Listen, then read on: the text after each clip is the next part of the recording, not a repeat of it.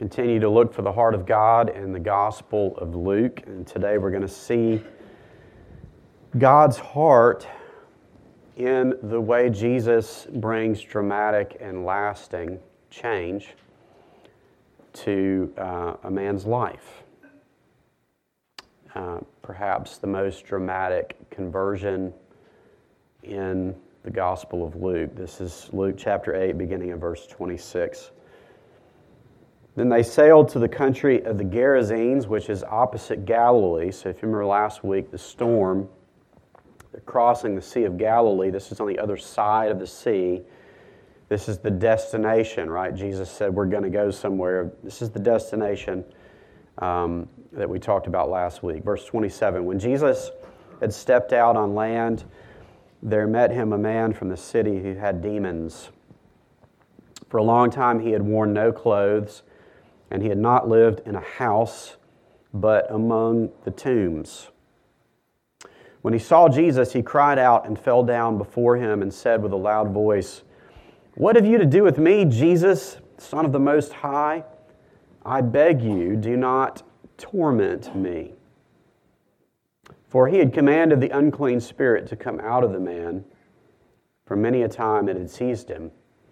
He was kept under guard and bound with chains and shackles. But he would break the bonds and be driven by the demon into the desert. Jesus then asked him, What is your name? And he said, Legion, for many demons had entered him. And they begged him not to command them to depart into the abyss. Now, a large herd of pigs was feeding there on the hillside, and they begged him to let them enter these. So Jesus gave them permission. And the demons came out of the man and entered the pigs, and the herd rushed down the steep bank into the lake and drowned. When the herdsmen saw what had happened, they fled and told it in the city and in the country. Then people went out to see what had happened. And they came to Jesus and found the man from whom the demons had gone sitting at the feet of Jesus, clothed and in his right mind and they were afraid. And those who had seen it told them how the demon possessed man had been healed. And then all the people of the surrounding country of the Gerasenes asked Jesus to depart from them, for they were seized with great fear. And so he got into the boat and returned. The man from whom the demons had gone begged that he might be with them, but Jesus sent him away, saying, Return to your home and declare how much God has done for you. And he went away proclaiming throughout the whole city how much Jesus had done for him. so, um, how many of you have ever had the, uh, the pleasure of changing the oil on a vehicle? Yeah, most of us, a lot of us. If you've never done that, um, it's really not that difficult. You should try it. Um, and, uh, and I remember the first, I remember my dad taught me how to change the oil uh, when I was a teenager. Probably need to teach my boys how to do that soon. Um, it's routine maintenance, right? It's really not that difficult. Um, the oil in the engine gets dirty after a while from doing its job of lubricating, right? And it needs to be replaced. And so all you have to do is drain the oil, the dirty oil out, right? And then put the bolt back in so the new oil doesn't just completely drain right back out, right? And then you put new oil in the engine. It's really not that difficult, um, not that big of a deal, but it has to be done every so often.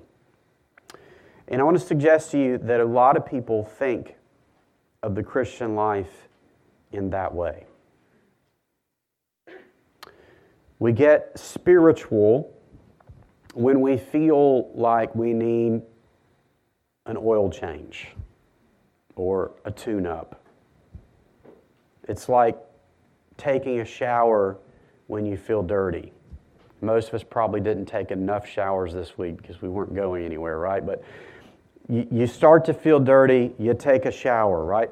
And a lot of times I think that people think about spiritual things in this way. And you actually see it all through the Bible, people thinking it that way. Like, okay, I get dirty, I go get clean. I, I jump back into church when I feel like I need church. I need to get a little positivity back into my life, right? I need to even out the karma a little bit because maybe I've done a little bit too much here, so I need to go get some good here, right? And uh, that is not that is not what it means to follow Jesus. Jesus does much more than just kind of change the oil. He yanks out the entire engine and replaces it.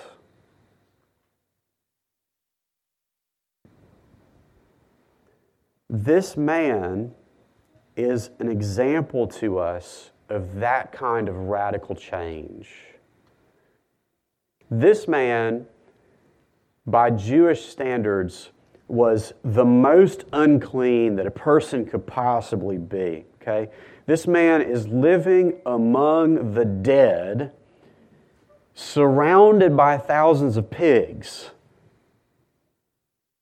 And so Jesus' Jewish disciples, they see this man and they have multiple problems with his spirituality. Okay, he is literally and ceremonially as unclean as he could possibly be. And they're probably questioning Jesus, why did you bring us here? Why, why here? Why this man? And, and through a storm, no less, right? To get to him.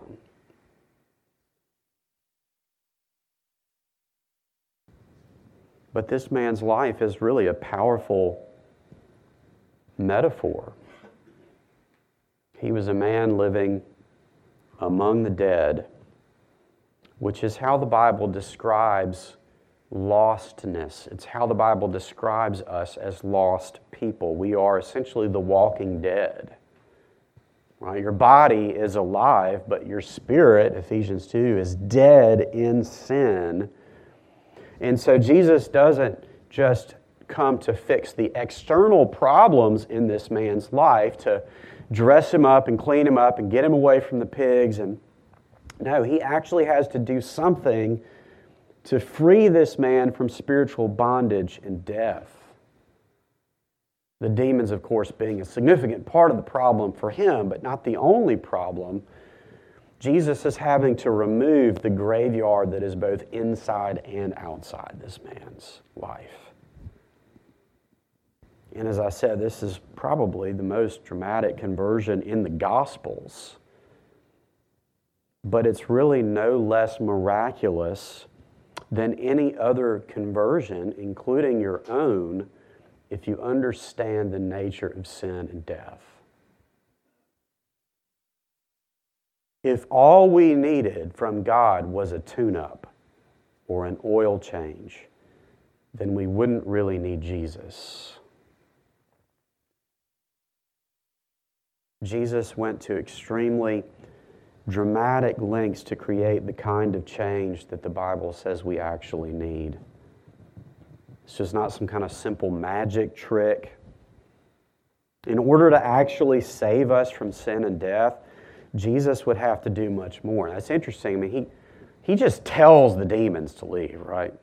That's easy. But to deal with this man's sin and the consequences of death, that's much harder. When we get to the end of Luke, Jesus is going to essentially trade places with this man. Um, think about the picture rolling up on the shore of the disciples, seeing this man and the way he's living and the type of life he's living.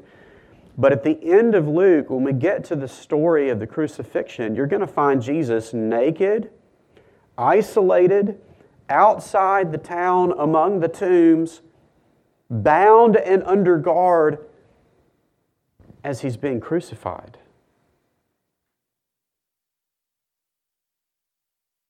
Which means that Jesus was not just willing to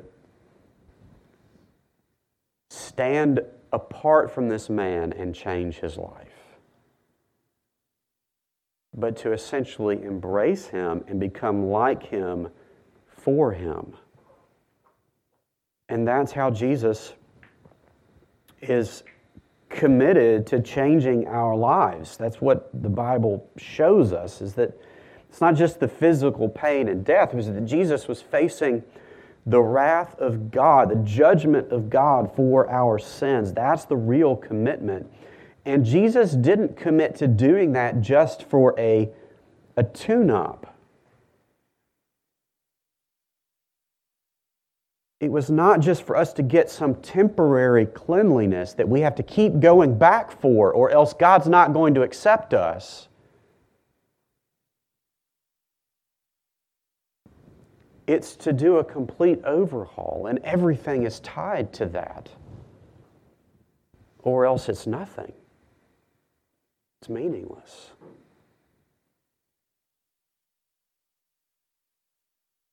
The question is do we really want that kind of change in our life? Do you even see the need for it? Because here's the real purpose of the story, I think. It's to say this very simply rejecting change is rejecting Jesus.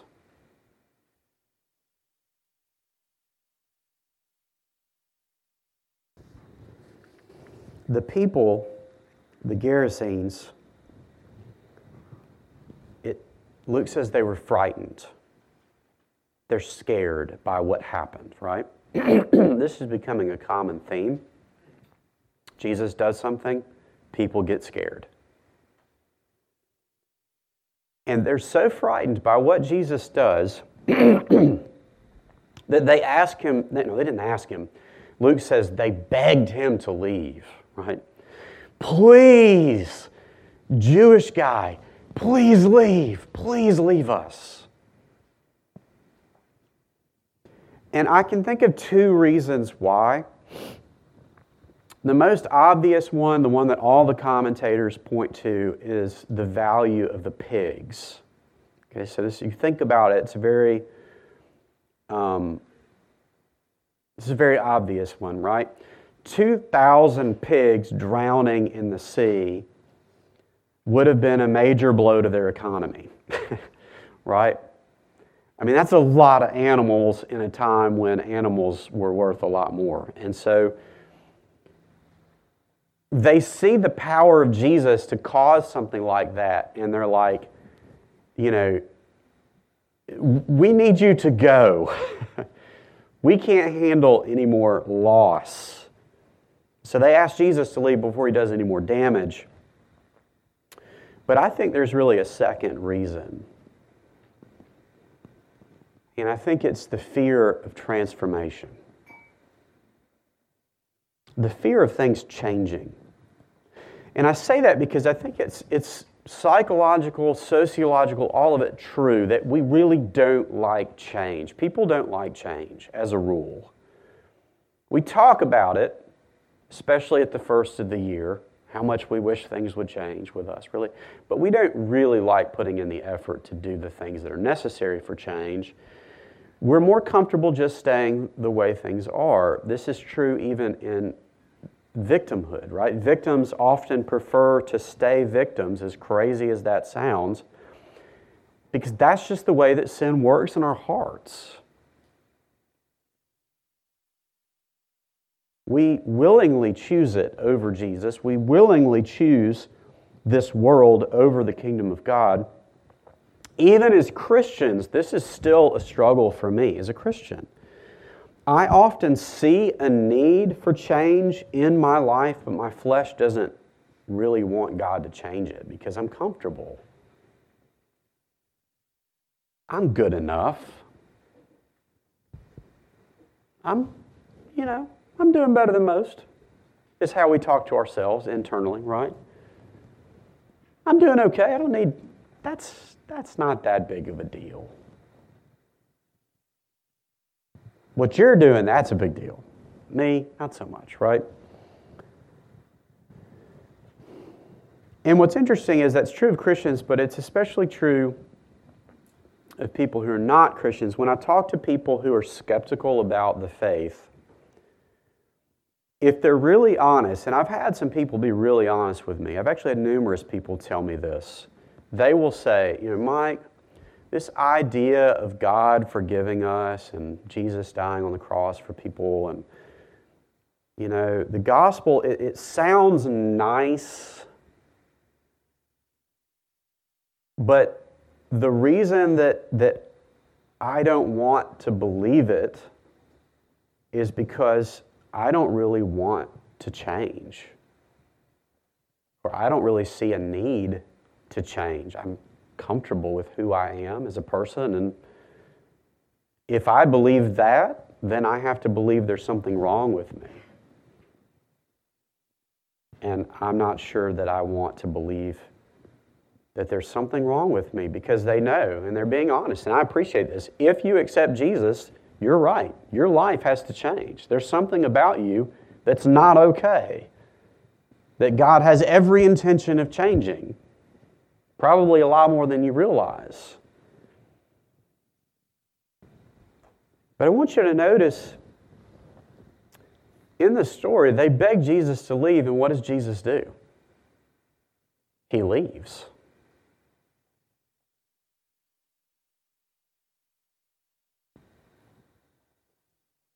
Jesus is not forcing himself upon these people.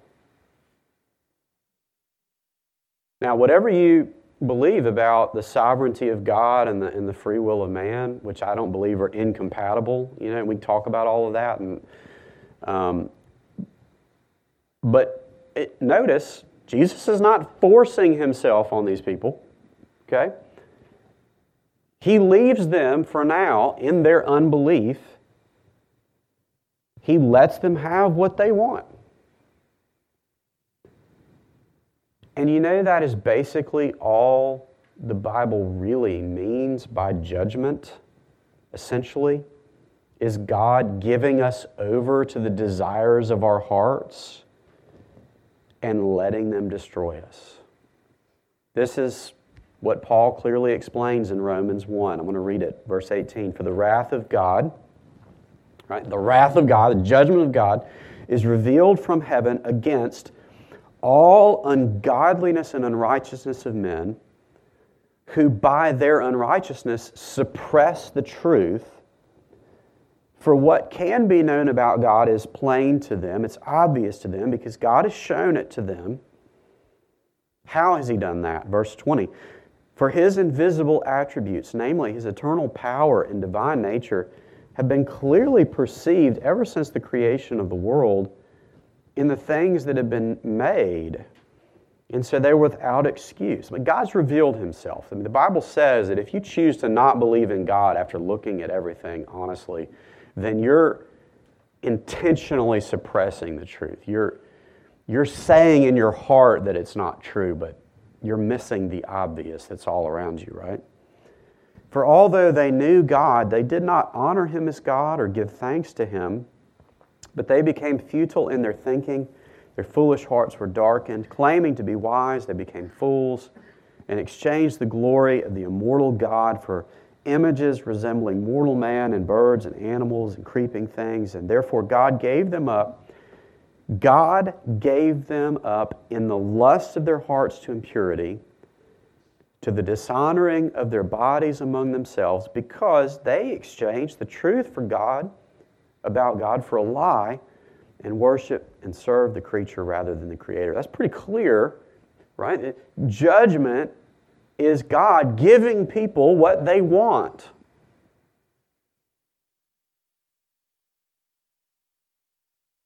And so, a person who doesn't want change can't have Jesus. Rejecting change is rejecting Jesus. The real question underneath what Paul is saying in Romans is this Who do you believe is actually Lord over your life? Are you in control or is God in control? That's the fear. That's what's underneath the fear of the people that are asking Jesus to leave. It scares them to think that maybe they are not in control of their own lives. And that's really what sin looks like. It is, it is this desire for us to rule in God's place. We want to be in control of our own fate. It offends us that someone might come and suggest that that's not true. And until God breaks that rebellion in our hearts, we will reject true change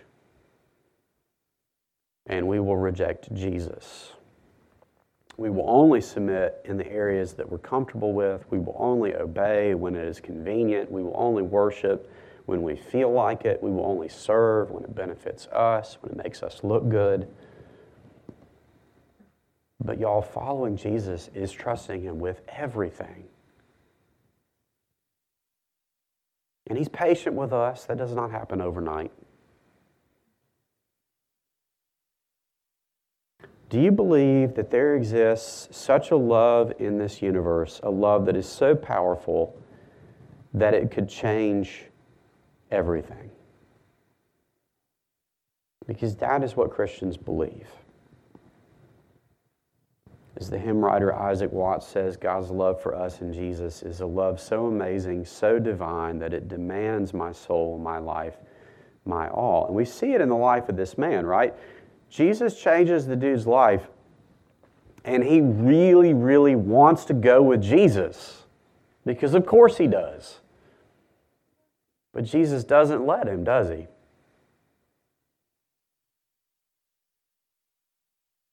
Most of the people that wanted to follow Jesus, Jesus said, Yeah, come on. But not this guy. Jesus leaves him alone with an exceedingly difficult job to do. Jesus says, I want you to go preach to the people who are afraid of me and asking me to leave.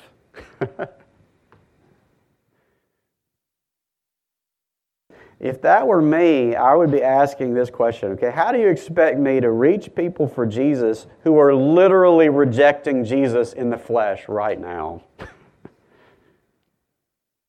that's a crazy mission. But that's the job that Jesus gives him to do, and the man does it, no questions asked, right? Okay. That's faith, right? I mean, this is a lesson to the disciples. In Luke chapter 12, Jesus tells them a parable about a servant who wastes time while the master is away and does nothing but indulge himself. And then Jesus says this says, Everyone to whom much was given, of him much will be required, and from him to whom they entrusted much, they will demand the more. Who's the person who's been given much?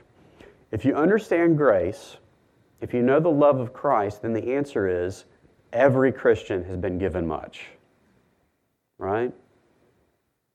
And because we've been given much, so much is also requ- uh, required in return. But when Jesus says much is required, it's not a demand or an obligation.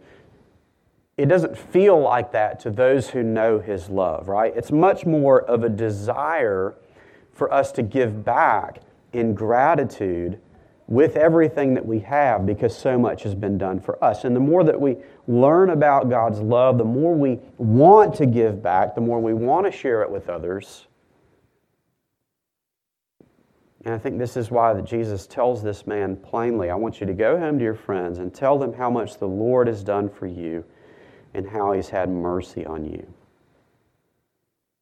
And so we learn to trust God with everything only when we begin to see our lives and our future as a gift.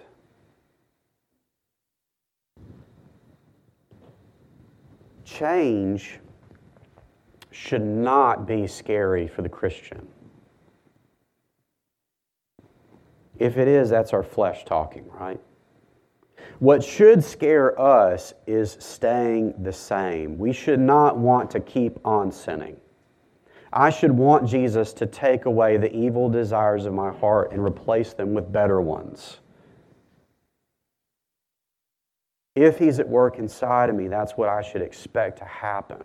This is how Paul describes our struggle in Romans 7. We're almost done. He says, So I find to be a law that when I want to do right, evil lies close at hand. For I delight in the law of God in my inner being, but I see in my members another law waging war against the law of my mind and making me captive to the law of sin that dwells in my members. Wretched man that I am.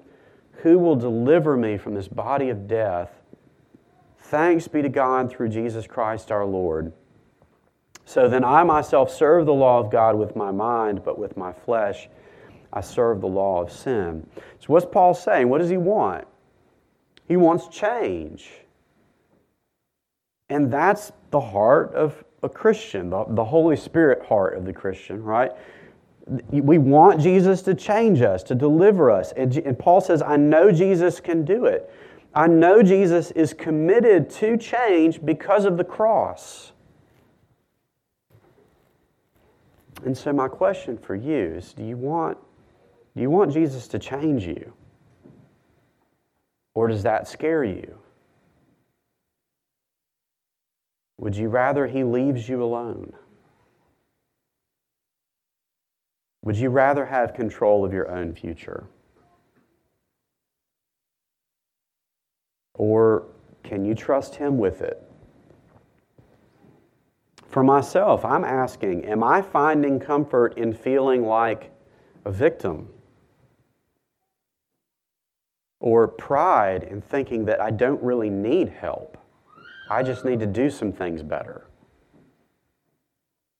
Or am I finding rest in God's promises to me or his perception of me. You see, I would say another thing you can see from the story is don't underestimate God's grace for sinners and don't overlook someone who seems, from our perspective, to be a lost cause, which is what all the disciples probably assumed this guy was. Because God delights to use the weak and the humble people of this world as a way, Paul says, to shame the wise and the prideful people in the world. And I'll close with this God's Spirit is daily seeking to remind me of these two things at the same time. Number one, I am a sinner, me, Mike, I am a sinner deserving the judgment of God. If I'm in this story, I'm the one who deserves to be hurled off the cliff into the abyss. And I prove that daily. But, a big but, number two, but God has loved me in Christ, and there is no condemnation for me because Jesus threw himself into the abyss at the cross. Let's pray.